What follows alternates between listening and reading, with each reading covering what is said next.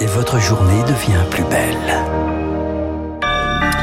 Soyez les bienvenus si vous nous rejoignez sur l'antenne de Radio Classique. Nous sommes le mercredi 20 avril et il est 7h30. La matinale de Radio Classique avec Renaud Blanc. Et le journal présenté par Charles Bonner. Bonjour Charles. Bonjour Renaud, bonjour à tous. À la une, le débat ce soir entre Emmanuel Macron et Marine Le Pen, acte 2. Cinq ans après, seule l'affiche n'a pas changé car depuis il y a eu les gilets jaunes, le Covid, la guerre en Ukraine. À 21h ce soir et pendant deux heures et demie, ils s'opposeront et hasard du tirage au sort, c'est la préoccupation numéro un des Français, le pouvoir d'achat qui ouvre le bal. L'un et l'autre alignent les promesses TVA réduite pour Marine Le Pen, chèque alimentation de 50 euros pour les plus précaires promis par Emmanuel Macron. Mais derrière ces engagements, une question, le financement. Et ça, ça n'est pas très clair, Émilie Vallès. Des dépenses sous-estimées et des économies au contraire surestimées. Les deux candidats font des paris difficiles à tenir, estime l'Institut Montaigne qui a passé au crible les programmes.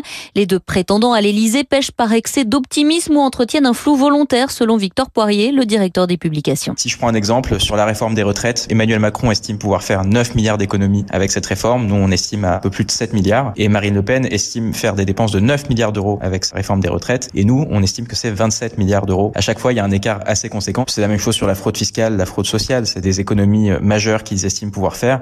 Nous, on est plus prudent que ça. C'est la crédibilité même des programmes qui est mise en cause, mais ce n'est pas un enjeu dans cette élection.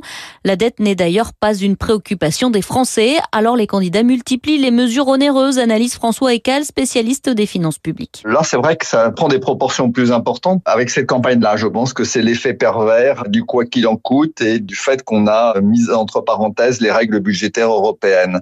Ça donne l'impression que les milliards peuvent tomber comme ça du ciel et qu'il n'y a aucun problème de financement. Mais ce n'est pas sans risque selon cet expert alors que les taux sont en train de remonter et qu'il sera plus difficile d'emprunter. Décryptage signé Émilie Vallès. Justement, les chiffres, il y a cinq ans, étaient vus comme le point faible de Marine Le Pen et notamment face à Emmanuel Macron, alors ancien ministre de l'économie.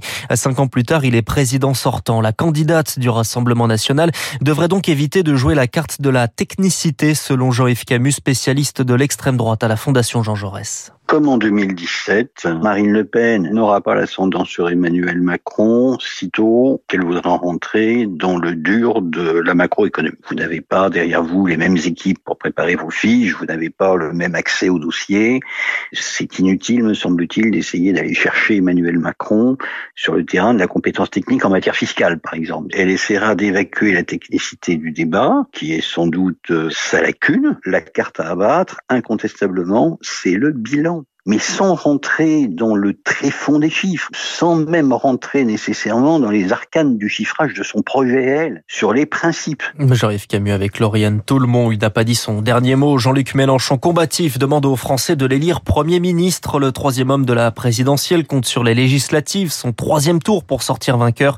Il propose à toutes les formations de gauche de discuter d'une alliance sur la base de son programme. Le PS veut en faire partie. Le Conseil national du parti adoptait hier soir une résolution pour ouvrir des discussions avec l'ensemble de la gauche en vue des législatives. Une partie des socialistes opposés, notamment à Jean-Luc Mélenchon, s'est abstenue. C'est le cas de Carole Delga, la présidente de la région Occitanie et proche d'Anne Hidalgo. Vous écoutez Radio Classique, il est 7h33. Charles, c'était une demande répétée depuis euh, plusieurs jours. L'Ukraine a enfin reçu des avions de chasse. C'est le Pentagone qui le confirme. Avions de chasse de fabrication soviétique, des MiG-29 probablement livrés par les pays d'Europe de l'Est. Une arme nécessaire pour faire face à la nouvelle phase lancée par la Russie. L'offensive pour la prise du contrôle, de contrôle du Donbass. Kremina, 18 000 habitants, est tombée. Mariupol devrait suivre prochainement. Les soldats assiégés, retranchés dans une usine, appellent la communauté internationale à les extraire. La Russie affirme de son côté ouvrir des couloirs humanitaires pour ces soldats que personne n'a pour le moment emprunté. Un dernier couloir sera ouvert ce matin à 9h. Et on en reparlera de cette situation en Ukraine avec, euh, dans les spécialistes, Dominique Moisy, juste après euh, ce journal. Les alliés, de leur côté, promettent de nouvelles sanctions la Russie. Le détail n'est pas encore donné, seulement un consensus des sanctions qui n'ont pas encore fait plier Vladimir Poutine, qui voit d'ailleurs le rouble s'envoler, car la balance commerciale est excédentaire. Le prix des hydrocarbures grimpe et les exportations baissent. Mais attention, hein, la bonne santé du rouble est surtout artificielle, selon Renaud, euh, Renaud Foucard. Pardon.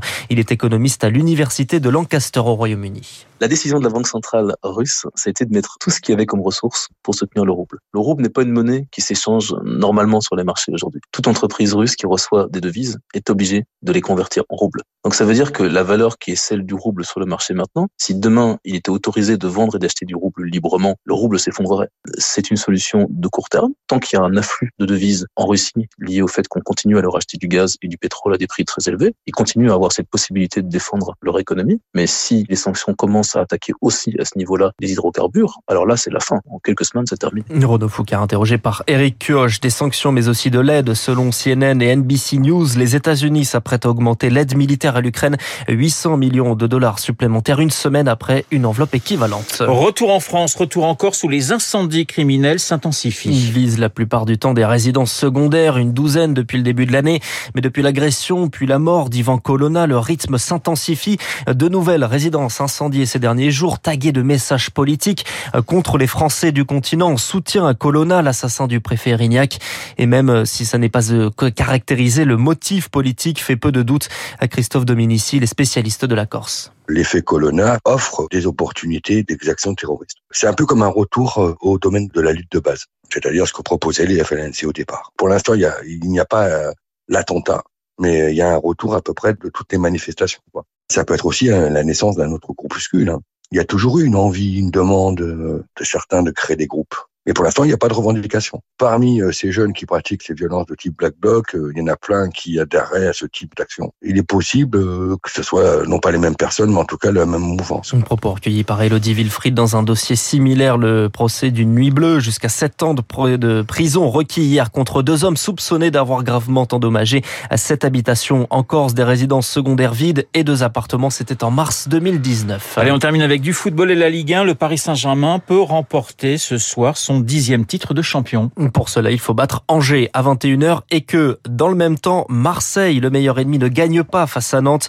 Dans les autres matchs, duel de la Côte d'Azur entre Monaco et Nice, duel de prétendants à l'Europe entre Strasbourg et Rennes et duel d'ancienne gloire en lutte pour le maintien entre Bordeaux et Saint-Etienne. Voilà, votre petit faible pour Bordeaux, mais vous n'avez rien dit. Je suis plutôt pour Saint-Etienne. Voilà, ça fait un, ah bah équilibre entre, nous deux. Merci Charles. Dans un instant, les spécialistes, la guerre en Ukraine, mais aussi le débat de l'entre-deux Dominique Moisy et ma consoeur Laurence.